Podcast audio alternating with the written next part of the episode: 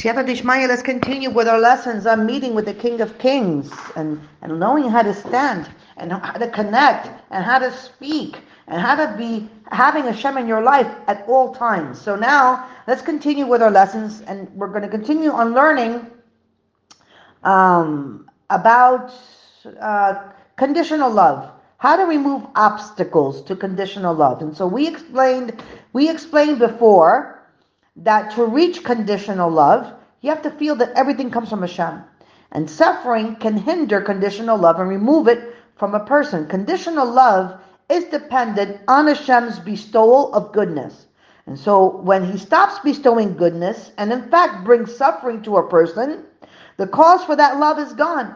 And there's even a motive for the opposite feeling because one might feel that Hashem wants to harm him. Hasbe shalom. And certainly this is a misconception, but this is how it seems when one lacks the proper perspective. So if you want to love Hashem, you must make sure that suffering will never cause the love to stop. Even if this obstacle is removed, there's no guarantee that you'll attain love, but you should at least take this initial step of removing one of the obstacles that prevent love. And the first obstacle, as we mentioned, is suffering. You might have physical suffering, emotional pain, or financial troubles. It's difficult to feel Hashem's love in these cases. So, how do we reach the level of just as one blesses Hashem for the good, so must he bless for the bad?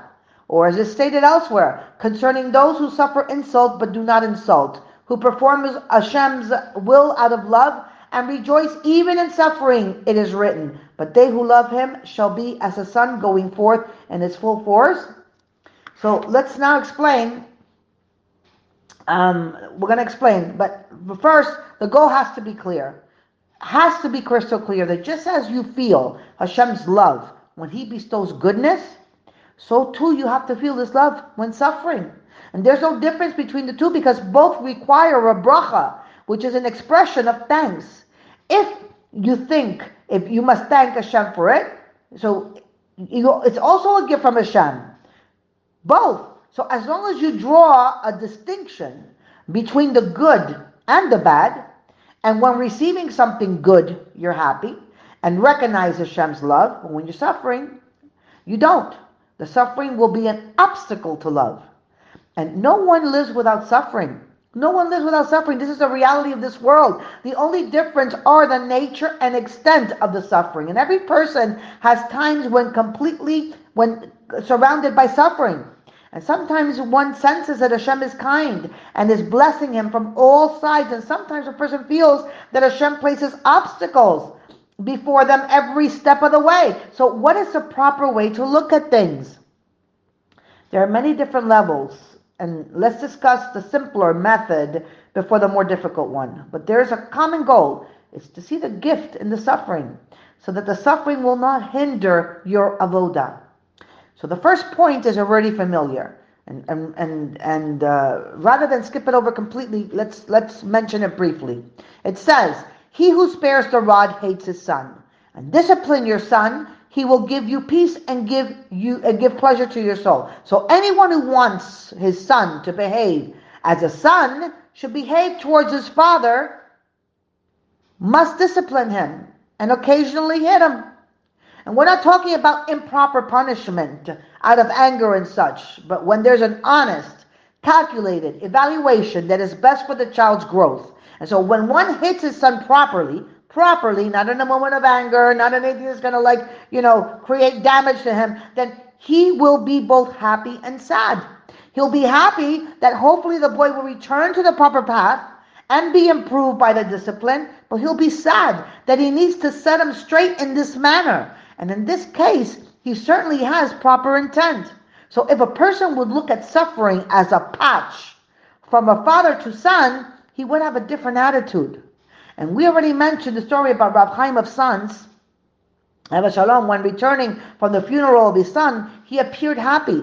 And when questioned how he could be happy at a moment like this, he responded with an example. A person is walking on the street and he receives a powerful blow on his shoulder. He flinches and turns around angrily to see who hit him. And behold, he sees the smiling face of his closest friend greeting him. He calms down and he's even happy to see him. So it all depends on how you look at the Creator's management of the world. If you take Chazal's statement literally, that Hashem's anger lasts for exactly 0.01 seconds each day, then you'll think that just as you sometimes lose control and can hit your son, not with love, but with impatience and rage, so so does Hashem do such a thing, Asr Shalom. And it will then seem to you as if suffering comes from such divine anger. But if you realize that the idea that Hashem gets angry was never meant to be taken literally, then you'll look at the matter differently and understand that the whole reason Hashem created us was to bestow His goodness upon us. And if so, we must view each and every event in our lives as an expression of His love and kindness. So do not think that we're referring solely to the big picture and that's the only condition or conclusion of the entire 6,000 years of history that will it, finally be revealed retroactively that everything was for the good. Rather, we're speaking about the creator of the world. Since the goal is goodness, the means must match the end. Every single event that occurs to a person is absolutely and unequivocally good. And learning the hidden from the revealed, the awareness that all is absolute kindness has two aspects. And so now let's begin with the easier and simpler one. We're all familiar with stories in which a person was late for a bus or train and was upset, and then after being informed that there was like an accident, and thanked Hashem for saving him. And so we will not elaborate on the stories, but let's focus on the lesson that we wish to glean from them. We see that even in this world, events that at first sight might seem like suffering are later revealed to have been absolute kindness. And with a limited and partial perspective, a person doesn't see the context, and an, and an event may appear negative. Afterwards, then the bigger picture is revealed, then a person sees the exactitude of the Creator's guidance and his will to bestow goodness. And so from the revealed kindness, we can learn about the hidden ones. You have to first realize that Hashem is always kind. And sometimes we see it and sometimes we won't. When we don't see it, it's because we only see part of the picture. If we would have a broader perspective, including what happened in all the prior Gilgulim incarnations, we would gain a totally different perspective on the world. And we all know the parable taught by the Chofetz Chaim. A guest visits a city and sees the Gabbai calling up people for aliyot to the Torah randomly. And once he calls up someone from one row, and later from a different row, seemingly without any order. And after the tefillah, he approaches the Gabbai and asks, why do you call up the members of your congregation out of order first from one row and then from another? Wouldn't it be better to honor one after the other according to the way that they are seated in the synagogue? And the Gabbai explains, You're a guest here, so you're not aware of how we do things here. We cannot just go in order of how people are seated. One week someone has a bar mitzvah, and so he gets an aliyah. Another week someone else has a yard yahrzeit, so he gets an aliyah. If someone comes just once, it's bound to appear completely disorganized. But if someone observes for a full year, he will clearly see the perfect order and the fairness and the division of the aliyot. So when a person looks at the world, his perspective is constricted to that moment. Even if he has a broader picture, he will at most see a week or two or maybe a month, but he won't be able to look back or forward 30 years. And in the days of the Chofetz Chaim, a certain landlord cruelly threw a widow and her children out into the street because they didn't pay the rent. And decades later, the landlord was attacked by a vicious dog which bit him and dragged him all over the town. And the Chofetz Chaim said, I have been waiting for decades to see how Hashem would punish this man. And I was certain that he would repay him for his terrible act. And the Chofetz Chaim had the patience to wait decades until he finally saw the picture completed. And we, on the other hand, look at very short periods, so our perspective is lacking. But even if one does remember for decades, you'll only remember what has happened in this Gilgul, in this reincarnation. Since we have all gone through several Gilgulim, with issues from each Gilgul accumulating and requiring fixing, we cannot understand the mysteries of divine providence and all the profound reasons behind why Hashem does things as He does. And when you understand this clearly, you will certainly conclude that everything Hashem does is an expression of kindness. And it's only because our view is limited to a short period of time that we can only see a small part of the picture. And we therefore don't perceive the kindness, but only the part of the picture that is the suffering. And nevertheless, since we have seen or heard stories that show how the picture does come together and the full kindness does become revealed, then we're obligated, we're obliged to conclude that such is the case with everything in creation. So therefore, if you suffer physically, financially, or emotionally, you have to first acknowledge, even before you internalize it, that the event was pure kindness. You should use the examples we just stated and any other stories that you know and say to yourself, I will learn from the revealed about the hidden. And those incidents that people didn't know at the time what the point of the suffering was, but they saw the kindness once they gained a more inclusive view. And, and this is a simpler point, but it's very true. May Hashem, grant us the privilege to live with it. And there's also a deeper truth, my beautiful students, that if you need it, you should employ it. But if you feel that it's above your level, then you can set it aside. So we present it here for the benefits uh, of those who need it. So, David HaMelech said, How great are your works, Hashem? Your thoughts are extremely deep. So an empty person cannot grasp this, and a fool is incapable of understanding it. So we'll provide an example, but the point is much deeper than the example, okay? So a young child is in the kitchen. He goes to the cabinet and takes out a bottle of bleach. He wants to put his finger in the liquid and from there into his mouth. So his father sees what's happening. He runs quickly and forcibly, grabs the bottle away from the child before he has a chance to drink from it. And the child bursts into tears. So if he's two, he's very insulted that something was taken from him. The father who takes away clearly knows that he is doing a kindness. But the child himself doesn't understand why he's being treated that way. He's thirsty and it's a hot day, so why can't he drink something sweet? And the example seems clear, but we have to contemplate the depth contained in it and the difference between the prior lesson and this one. So until now, we work with the assumption that Hashem's kindness is within our comprehension, except that we lack the details needed to give us the proper perspective. If we would only know all the details, whether from 20 years ago or from a previous Gilgul, we can understand.